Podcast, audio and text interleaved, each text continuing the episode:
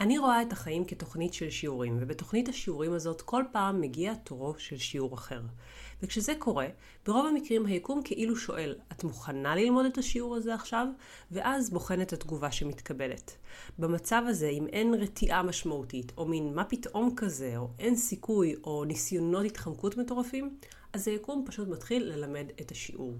ואם במקרה כן מחליטים להתחמק מהשיעור, אז הוא לא מתבטל, הוא רק נדחה למועד מאוחר יותר.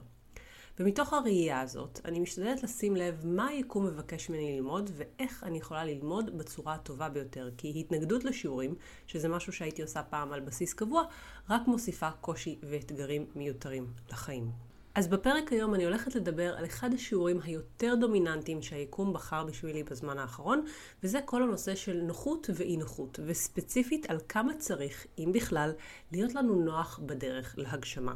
או שאולי בכלל הרצון להתקדם בחיים אומר שחד משמעית אין ברירה, אלא שיהיה לנו לא נוח. מה עושים עם הקונפליקט הטבעי שכמעט תמיד קיים בין הרצון שיהיה נוח ושהדברים יהיו טובים ושהם יגיעו בזרימה הרמונית, לבין איזו ידיעה מנקרת שאולי גם מקבלת אישור מבחוץ, שלא יכול להיות נוח כל הזמן, ובחיים עושים גם דברים שהם לא נוחים, וככה זה, וככה זה תמיד היה, ויהיה. ואולי דווקא לנוחות יש תפקיד חשוב בדרך להגשמה? אז פתיח קצר, ותכף נענה על השאלות האלה. היי, אתן מאזינות לפודקאסט קפיצה קוונטית, ואני נועה גורן, המנחה של הפודקאסט הזה. אני חוקרת את חוק המשיכה ועולם זימון המציאות משנת 2003, ומלווה נשים ליצירת חיים של שפע, הצלחה, אהבה והגשמת חלומות בעזרת כלים אנרגטיים ותודעתיים. אם את רוצה לקחת את החיים שלך קדימה ולמעלה ולקבל כלים, ידע ותובנות שיקדמו אותך בדרך שלך, אז הגעת למקום הנכון. בפודקאסט הזה אנחנו נדבר על מה באת לעשות פה בעולם הזה, מה הולך ליצור לך את חיי השפע והשגשוג שאת מבקשת לעצמך, מה מעכב הגשמה והצלחה, ומה יכול לייצר קפיצות קוונטיות, אותם שינויי מציאות מהירים שמרגישים כמו קסם אמיתי כשהם קורים. מוכנה? אנחנו מתחילות. אני באופן כללי תמיד האמנתי שכשמתכווצת לי הבטן מהמחשבה שמשהו עומד להיות לי לא נוח, אז זה לא חלק מהדרך שלי. אני לא צריכה להרגיש כאילו בדרך להגשמת המטרות שלי אני קורעת את ים סוף וסובלת מכל רגע. במשך שנים התנהלתי לפי האמונה הזאת, ואז לפני כמה חודשים התחילו להגיע אליי כל מיני מסרים על אי נוחות ועל התפקיד שהיא הרבה פעמים חייבת לשחק בדרך ליצירת תוצאות מרשימות ונחשקות. אז כשהתחלתי לשמוע את זה שוב ושוב, מכל מיני מקומות שונים מסביבי, ראיתי את זה בתור איתות לעדכן גרסה, וכן לבדוק איך ואיפה מדויק לי לשלב בחיים דברים שהיום אני מזהה כלא נוחים, ולהפוך את זה לכלי שבאמת משפר את התוצאות שלי. עכשיו, לפני שאני אשתף בלמידה ובמסקנות שלי החדשות לגבי אי נוחות, יש לי disclaimer קטן וחשוב לשתף. את הפרק הזה אני מקליטה עם הסתייגות קטנה שאומרת שיכול להיות שככה סטטיסטית אנשים אחרים שמקדשים חוסר נוחות יותר ממני, אם נסתכל על התוצאות שהם משיגים בחיים בכלל ועל התוצאות הכלכליות שלהם בפרט, ששם המדידה היא באופן טבעי יחסית יותר קלה, אז יכול מאוד להיות שאלו אנשים שהשיגו תוצאות יותר טובות ממני על הנייר ויותר טובות מאנשים שבכללי הנוחות שלהם מאוד חשובה להם. זו כמובן השערה, אבל יכול להיות שאי נוחות תורמת בסופו של דבר להכנסה חודשית גבוהה יותר, או לשווי הון נקי גדול יותר. יכול להיות. ומהסיבה הזאת, כנראה שמה שאני אגיד פה תכף מתאים למי שרוצה לחיות בסגנון שהוא יותר דומה לאיך שאני חיה. שזה אומר יותר ליהנות מהחיים ולעשות את הדברים שמרגישים מדויקים, בחירות בקריירה, במגורים, לקבל החלטות שהן מדויקות ולא לפי כמה כסף יש לי או אין לי, וכל זה כמובן יחד עם לבנות ולפתח את היכולת להרוויח בטוב ולרכוש נכסים ולייצר שפע ולנסוע ולטייל ולגדל משפחה. אולי מעבר לרמה מסוימת שעדיין לא הגעתי אליה ואני לא יכולה לראות אותה מאיפה שאני נמצאת היום, אולי לעולם לא אוכל לראות אותה, יכול להיות שהדרך שאני אפרוס פה כבר לא תעבוד. יכול להיות שהיא יכולה לקחת את מי שהולך בה רק עד נקודה מסוימת, אולי כן, אולי לא. אז אחרי ה disclaimer הזה, אנחנו יכולות להתחיל לדבר על אי נוחות ועל התפקיד שלה בדרך להגשמה. והדבר הראשון שחשוב לשים לב אליו זה שלא כל סוגי האי נוחות הם שווים.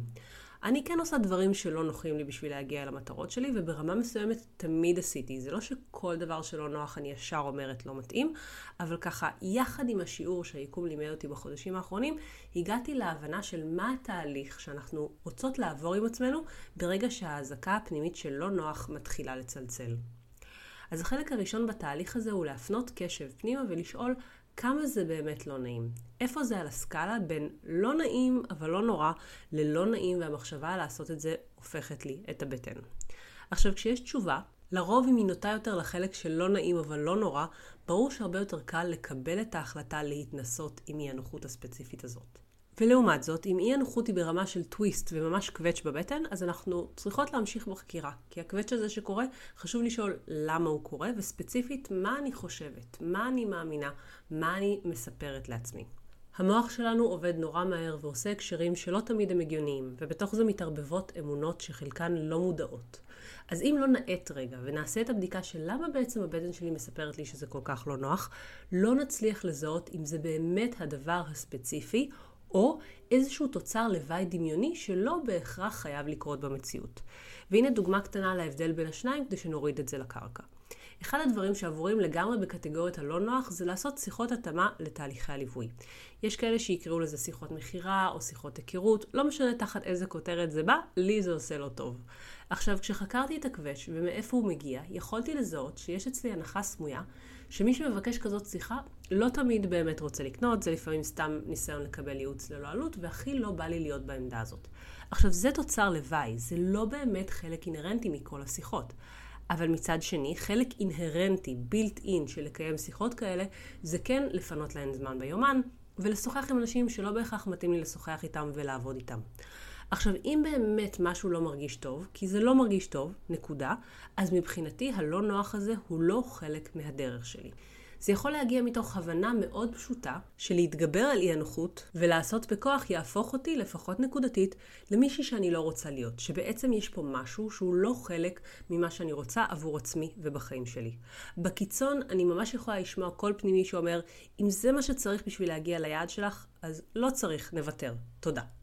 כי לא נוח מהסוג הזה, אולי הוא יביא לתוצאות, אבל הוא גם יביא להרבה סבל בתהליך. ועכשיו אני רוצה לדבר על המצב שבו אין תחושה קיצונית של הכל רק לא זה, והקווץ' קיים, אבל את גם מזהה שהוא לא לגמרי קשור לדבר הלא נוח עצמו, אלא לכל מיני סיפורים שאת מספרת לעצמך, ולכל מיני תוצרי לוואי פוטנציאליים שעלולים להגיע יחד עם לעשות את מה שלא נוח.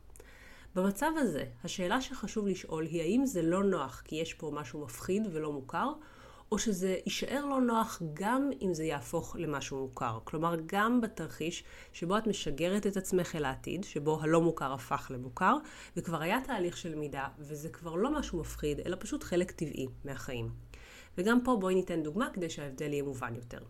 נניח וצריך להתמודד עם משהו חדש בעסק. ליצור נגיד תוכנית דיגיטלית בפורמט שאף פעם לא יצרנו, או לעבוד עם אתר שאף פעם לא עבדנו איתו. השאלה שאנחנו רוצות לשאול היא האם המחשבה על העשייה של הדבר הזה היא לא נוחה נקודה, או האם גם כשאני חושבת על מצב שבו כבר יש לי את הדרך, למדתי, אני יודעת את מה שצריך לדעת, וזה כבר לא חדש, האם גם אז אני עדיין מרגישה לא נוח?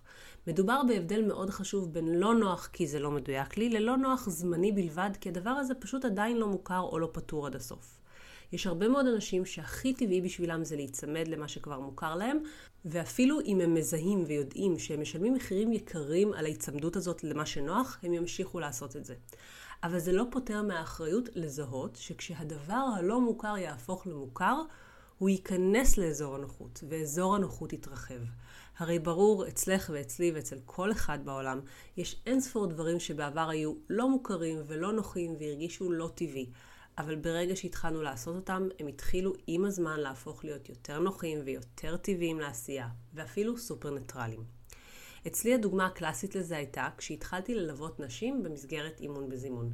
זה היה לא נוח, ידעתי מה יש לי לתת, ידעתי שאני באה עם הכשרות ותעודות וניסיון מאוד עשיר בתחומים שאני הולכת ללוות בהם, אבל שום דבר מזה לא הפך את ההתחלה לנוחה.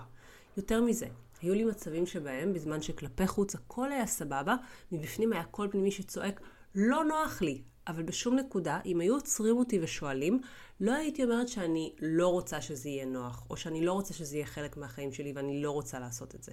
היה לי ברור שזו אי נוחות זמנית שמאוד שווה לי להתגבר עליה. אז מקווה שנהנית ולמדת משהו חדש על נוחות ואי נוחות מהפרק הזה, וקיבלת כלי בשביל לעשות בחירות מדויקות עבורך. וכמובן, אני מזכירה שאת העבודה האמיתית על הגשמת מטרות, יצירת שפע כלכלי, אהבה וחיים של הצלחה, אני עושה בקורסים ובתהליכי הליווי שלי. את הכי מוזמנת ליצור קשר ויחד נבין איך אני יכולה לעזור לך. הלינק לכל הפרטים בהערות של הפרק.